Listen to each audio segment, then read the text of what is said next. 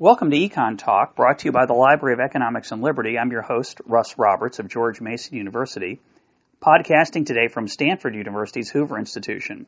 My guest today is Rick Hanushek. Rick is the Paul and Jean Hanna Senior Fellow here at the Hoover Institution, and he's written widely on education and education policy. Rick, I'd like to start our conversation by asking you what you and others have found in trying to understand what makes students better educated. For example, we hear a lot about the need to increase expenditures on schooling as a way of improving education. What's been the pattern of educational spending in America in the recent past? Is it is it up or down? Well, it's tra- quite dramatically up over, in fact, the whole century of the 20th century up till now. Many people think that, in fact, we've been starving our schools and holding back on funds, but in fact, funding has increased on a per pupil basis quite dramatically and quite steadily throughout uh, as long as we can tell. So since 1960, the real spending, after we adjust for inflation, per pupil has more than tripled. Tripled in real terms. That is, the real resources that are going toward education per student tripled since 1960. That's that's an incredible increase. And how's that turned out? What's been the impact of that expenditure increase on educational outcomes? Well, that's been the disappointment.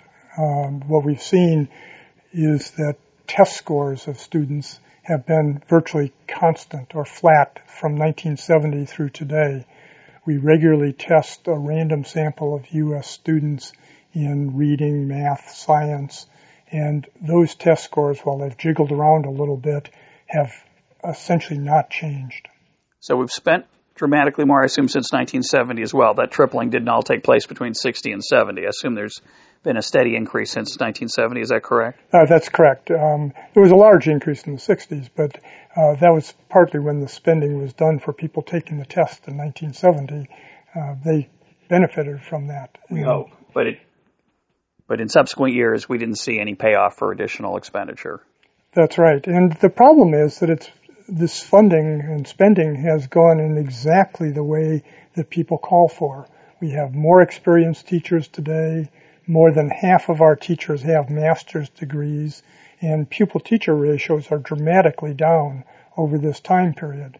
So exactly the things that we're exhorted to do have been happening and they have not shown up in terms of student performance. So over the last 30 years, smaller classrooms in terms of number of students, uh, more experienced teachers, in theory, better, excuse me, in, in measured terms, better educated teachers, and yet students don't seem to have gotten any more educated based on these test scores. Precisely.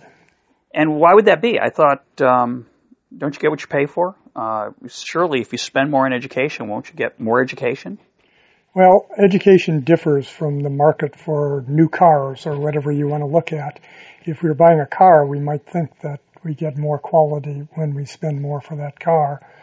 Uh, but in education, it's largely run by the government uh, and is uh, not subject to many market forces. So we see that things happen that improve the happiness of the people in education, but don't necessarily translate into better performance of students. So you're suggesting the money's been spent, uh, spent, but not spent wisely. And yet, these examples you gave, uh, smaller class size, better educated teachers, better experienced teachers, why wouldn't that have any impact?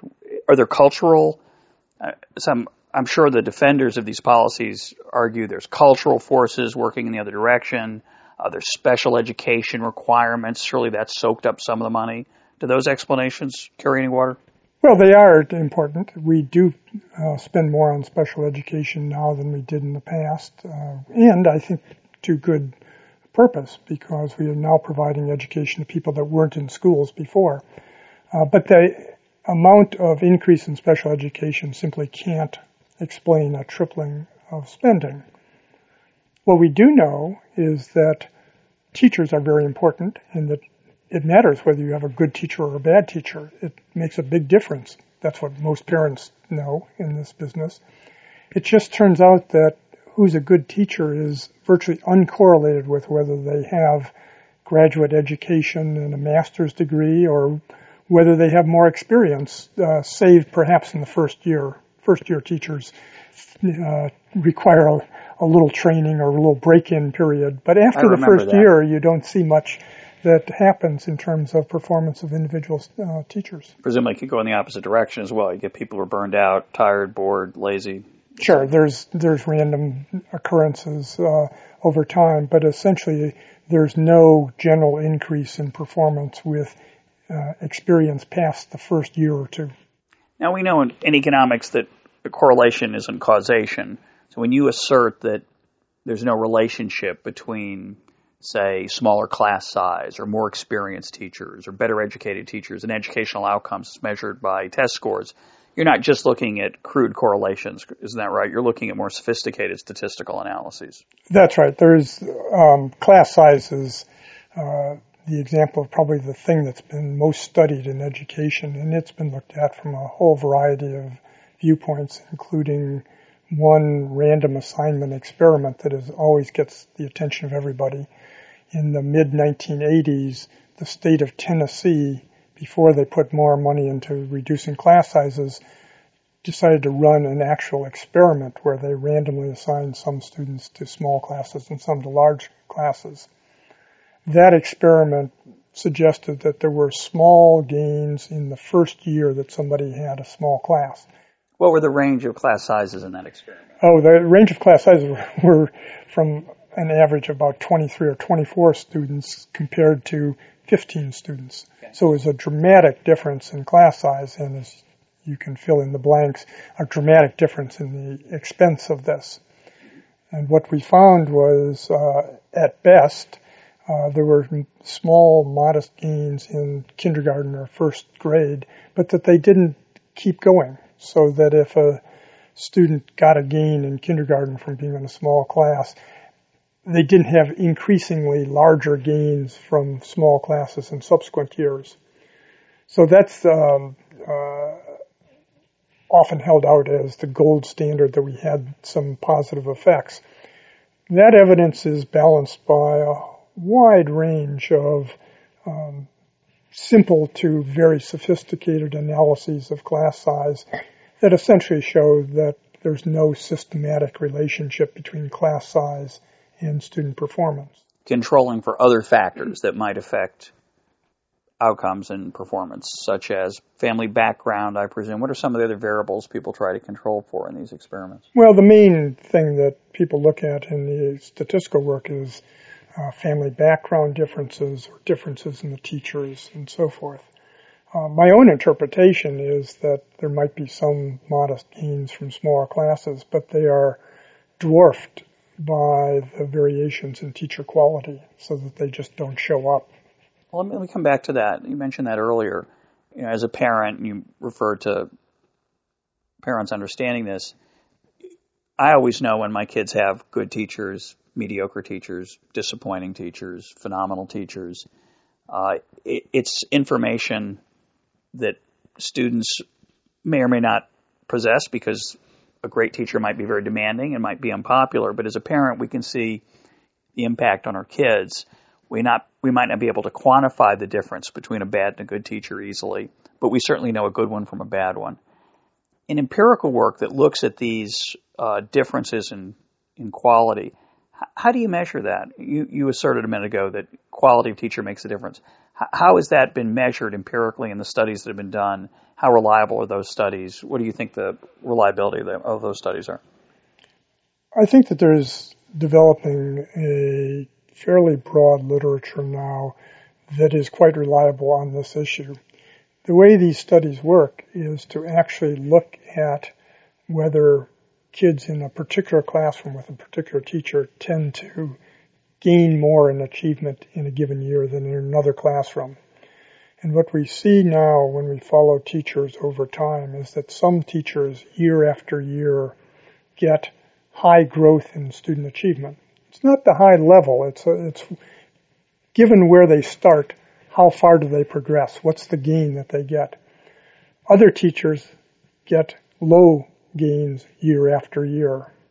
It turns out that these are substantial differences. Um, I'll, I'll, give you the magnitude. Uh, if we went from an average teacher to a good teacher, um, which, if I put it in distributional terms, would be like the 85th percentile versus the 50th percentile. So we move up to a, quite a good teacher. Um, a, a low income student who had a good teacher. A student, a student from a low income family situation. Exactly. Um, we've been told frequently that the only thing that matters is family background. And we know that family background is an important factor and that this is related to socioeconomic status, income levels, education levels of parents, and so forth.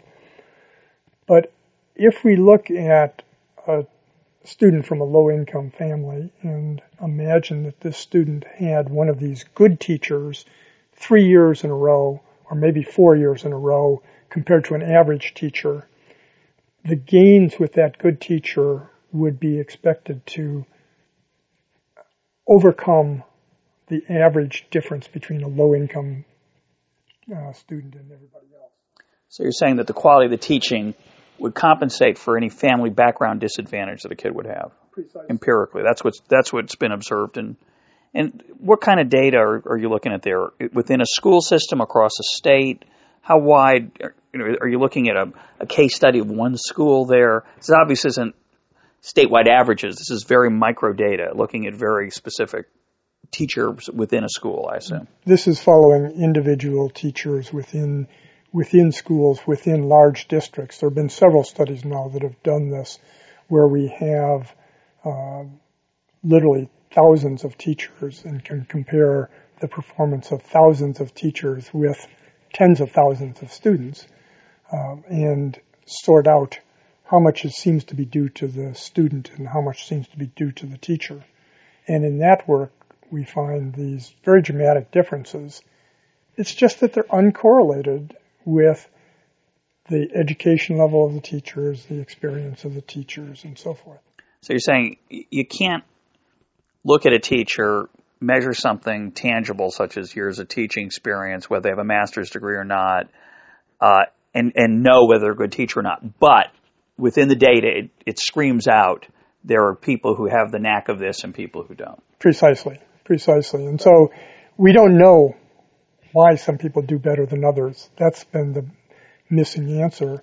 My own current view for just for operational purposes is to assume that it's something innate in individuals that some people are born to be good at it, some people are born not to be so good at it, um, and that when we think about policy, we should just try to figure out how can we keep the good ones in the classroom and how can we get rid of the bad ones as opposed to worrying about can we go back to the education schools and teach a new course that will in fact make them better. The magic bullet that'll, uh, yeah, the, the handbook. It's like the handbook of parenting. If I could just get that manual when I leave the hospital, it gives me the. But we do know it's, it's maybe an interesting. I was making a joke, but maybe it's an interesting parallel. Some people are good parents, some people struggle. It doesn't. Uh, there is no handbook. You, you learn along the way, and some people just seem to be better at it than others. Um, it's certainly a plausible argument. I think all of us, uh, as students, knew teachers who were wonderful, and there wasn't anything identifiable about them compared to the teachers we didn't learn a lot from. Just they were quote better teachers. So what's the answer then? You, you say we want to have more of those good kind, and and not so many of the other kind. How, how do we get more of the good kind? Well, and, and we're talking about the public school system right now, I assume mainly. Absolutely, we're we're talking within public schools and across public schools how we actually do this is an open question. Um, my own response, uh, being from an economics background, is that we have to set up incentive structures that encourage the good ones to stay and the bad ones to leave. Um, we don't have much experience with actually running those systems. Now, what we do have is a little bit of evidence to suggest first that principals can tell you who are the really good teachers and who are the really bad teachers. There's a lot of confusion in the middle of the distribution, but uh, not at the ends. My own view is that almost everybody who walks into a school can tell you who's at the extremes and that there's very little difference of opinion on this. The principals can tell you that, the teachers can tell you that, the parents can tell you that, the janitors can tell you that, everybody can, um, will point to the same people. But our current system is designed to insulate the actual operations of schools from that information. We have tenure um, for teachers in some states, such as California, as early as the second year of teaching, somebody has tenure. So that protects people that aren't very good from any kinds of management operations. We have generally rigid contracts for teachers that don't reward good performance. Uh, they only reward experience and graduate education, the things that we have found with certainty don't matter in terms of teaching. As a fellow economist, of course, I'm sympathetic to the use of incentives. The critics of those approaches, such as merit pay, uh, where teachers will be paid according to performance, have argued, uh, well, yeah, like contrary to what you said, well, it's hard to know who the good ones are. It would be subjective, but too much power in the in the hands of the principals. H- how would you actually implement such a system? Um, and are there any are there any states or school districts or schools that are trying more creative methods to improve on that? Some districts are trying to move in that direction. Um, as I said, we have very little experience with how to do this, and this seems like the exact place where we would want to experiment. We would want to run some different kinds of systems to find out which seem to work, which seem to identify good teachers, which seem to have the right characteristics and not bad outcomes of leading to fighting among teachers or what have you. Um, and so that's a, that's my first answer. Now, there are some districts um, that have tried this or are trying it.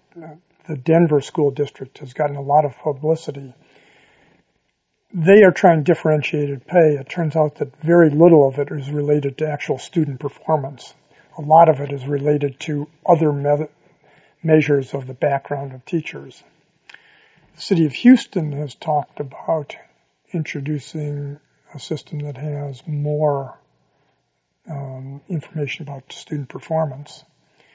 There are a few examples that we've seen um, in Tennessee. There's a few places where they've tried it and gotten pretty dramatic results from using statistical models to, to identify the good teachers. There are a couple small school experiments in Arkansas that were privately funded where um, a donor gave money to to teachers based entirely upon the average test score gains of students in the classroom and got dramatic differences. And the teachers there liked the system. Uh, contrary to the general view that teachers don't like it, the teachers liked this because they got rewarded. More money, yeah. Uh, one of the issues you raise, though, you raise a lot of issues with that with that answer, but one of the issues you raise is the role of the principal.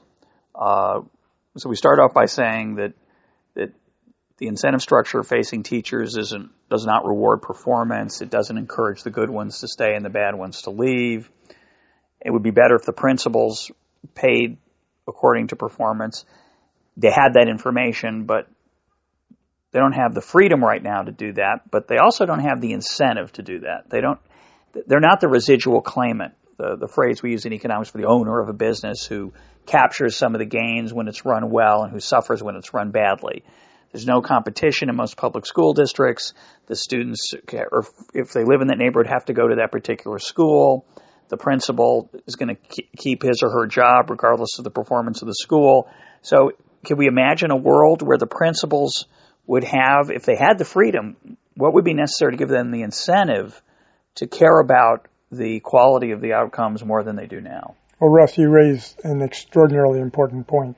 Um, it would be a disaster to run a merit pay system with big rewards for performance in which the principals themselves were not subject to also performance rewards because that's just what teachers fear. They teach, they fear that much of the evaluations will be politically based and on uh, personal relationships, personal perhaps, relationships, things that don't matter right. to student performance. therefore, it's very important that the principals themselves have incentive systems that are based upon the overall performance of the schools in some manner. You want a performance pay for principals and then to give them the freedom to make the decisions. Now, private schools have that to a large degree. Obviously, um, it's imperfect as in any real world situation. But in a private school, there are customers. They have a much freer choice of exit compared to a public school student parent.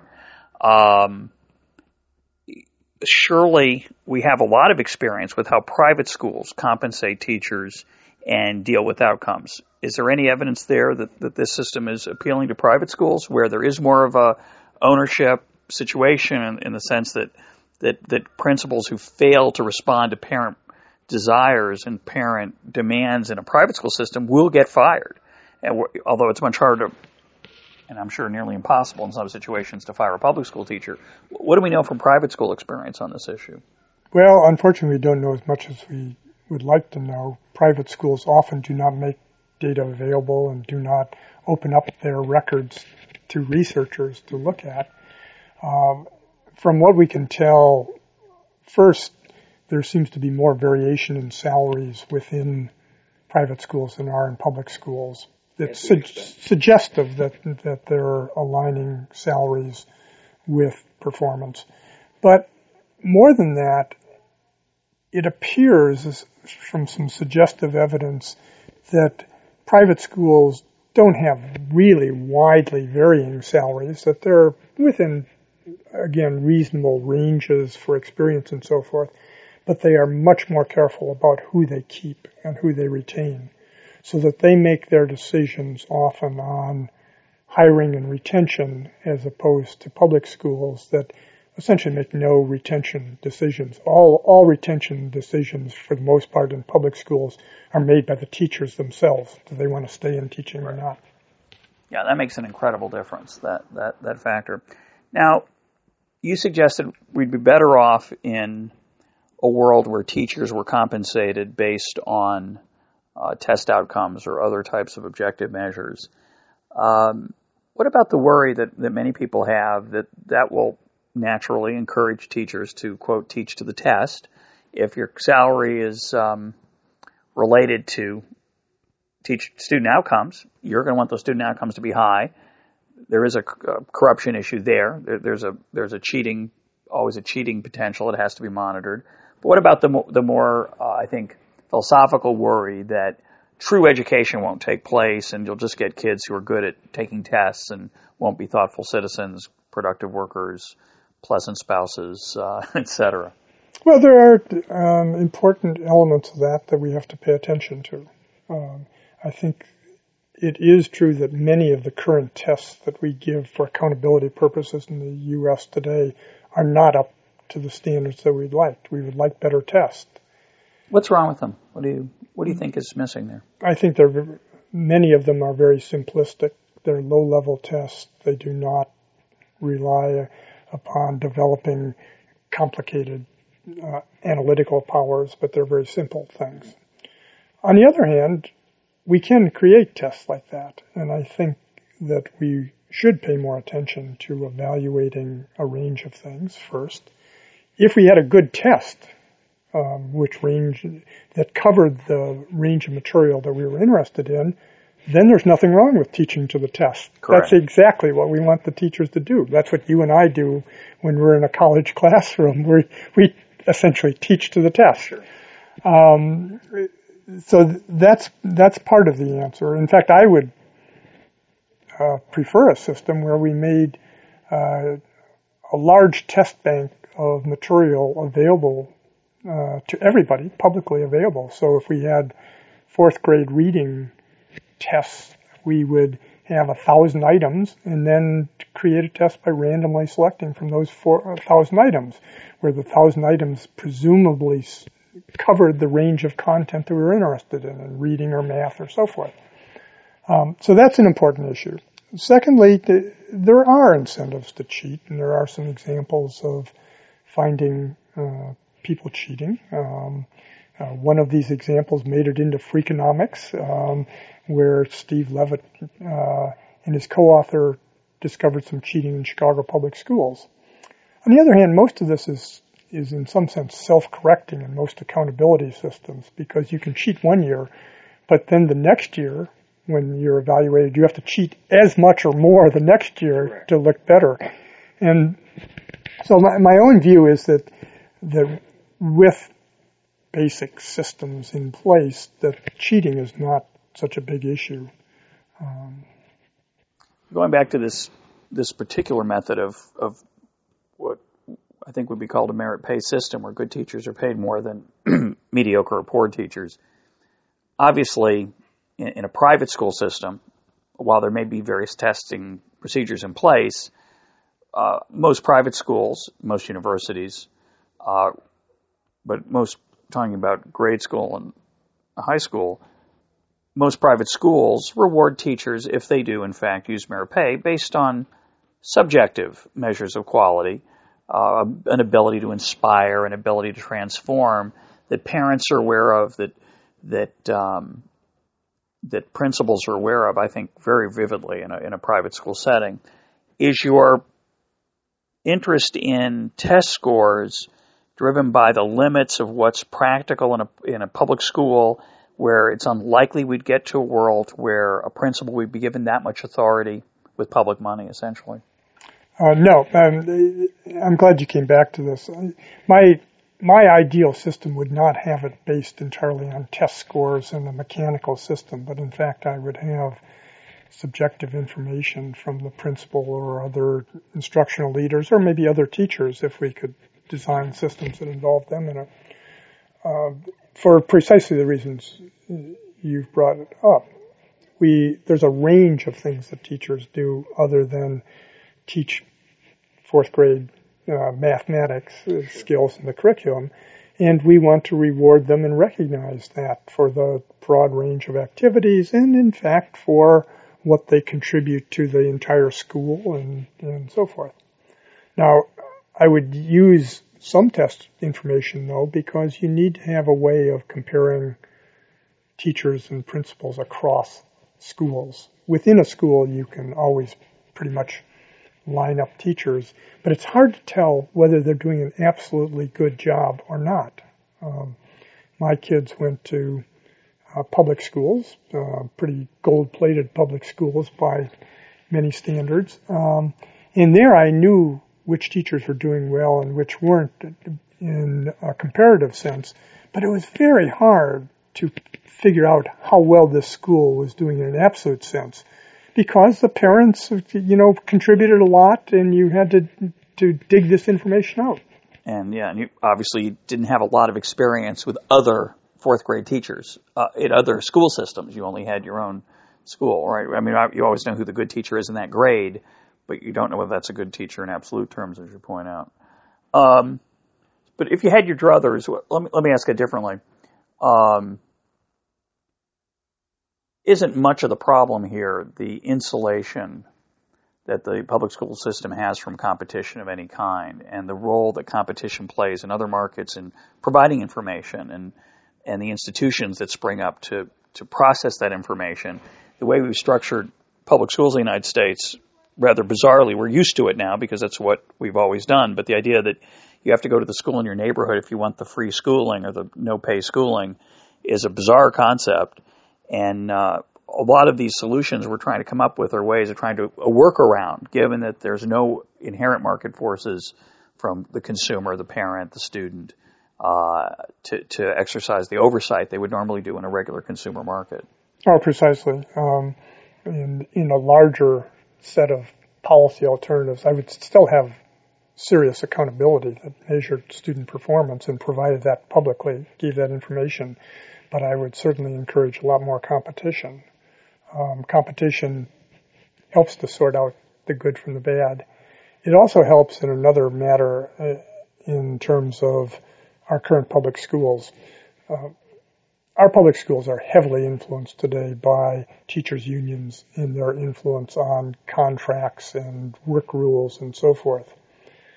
One of the things that competition does, at least if it's outside competition where, where clients can go elsewhere, is to limit the power that teachers unions can have in determining what goes on. If there's no competition, then they their power is not checked in some sense. But their power is checked if they don't have any students showing up at the yeah. door. Um, Talk a little bit about that, the, the role of the, of the unions and, and the contractual restrictions that are going on in schooling today. What are some of the measures of that? Why do you say that? Well, the, uh, the current structure of teacher contracts is largely a function of collective bargaining, where there's a what we call the single salary schedule that is it's a lookup matrix that has years of experience and amount of graduate education. You look up salaries independent of any other factors such as specialty. Um, we all hear about the shortage of math teachers. Well, math teachers don't appear in this matrix. All teachers get paid the same for experience. Neither do high quality teachers. This has largely been uh, retained by the pressure of collective bargaining, I think. Um, it, it, there are lots of forces in, in, private industry to have salaries go up with experience and so forth. Uh, but it's the insulation from any other factors that's been a function of unions. They have um, frequently in many districts bargained over such things as how much time teachers spend in the classroom, how much time they spend outside the classroom, what the class size is, of um, who who can choose whether a teacher is in a, t- in a particular school or not.